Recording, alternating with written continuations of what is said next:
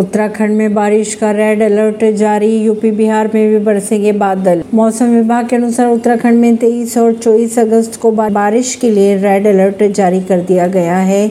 इस दौरान अधिक बारिश होने की आशंका जताई जा रही है। बारिश के चलते पहाड़ी इलाकों में भूसंकलन की संभावनाएँ बनी हुई हैं। वहीं दिल्ली एनसीआर में भी कई जगहों पर बारिश की गतिविधियाँ देखने को मिली।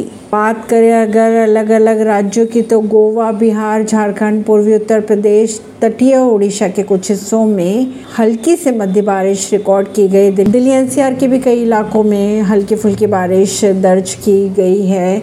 मौसम विभाग की अगर माने तो चौबीस अगस्त तक अरुणाचल प्रदेश, असम, मेघालय, बिहार पश्चिम बंगाल जैसे राज्यों में भारी बारिश को लेकर अलर्ट जारी कर दिया है। ऐसी ही खबरों को जानने के लिए जुड़े रहिए जनता सरिश्ता पॉडकास्ट से। परवीन नई दिल्ली से।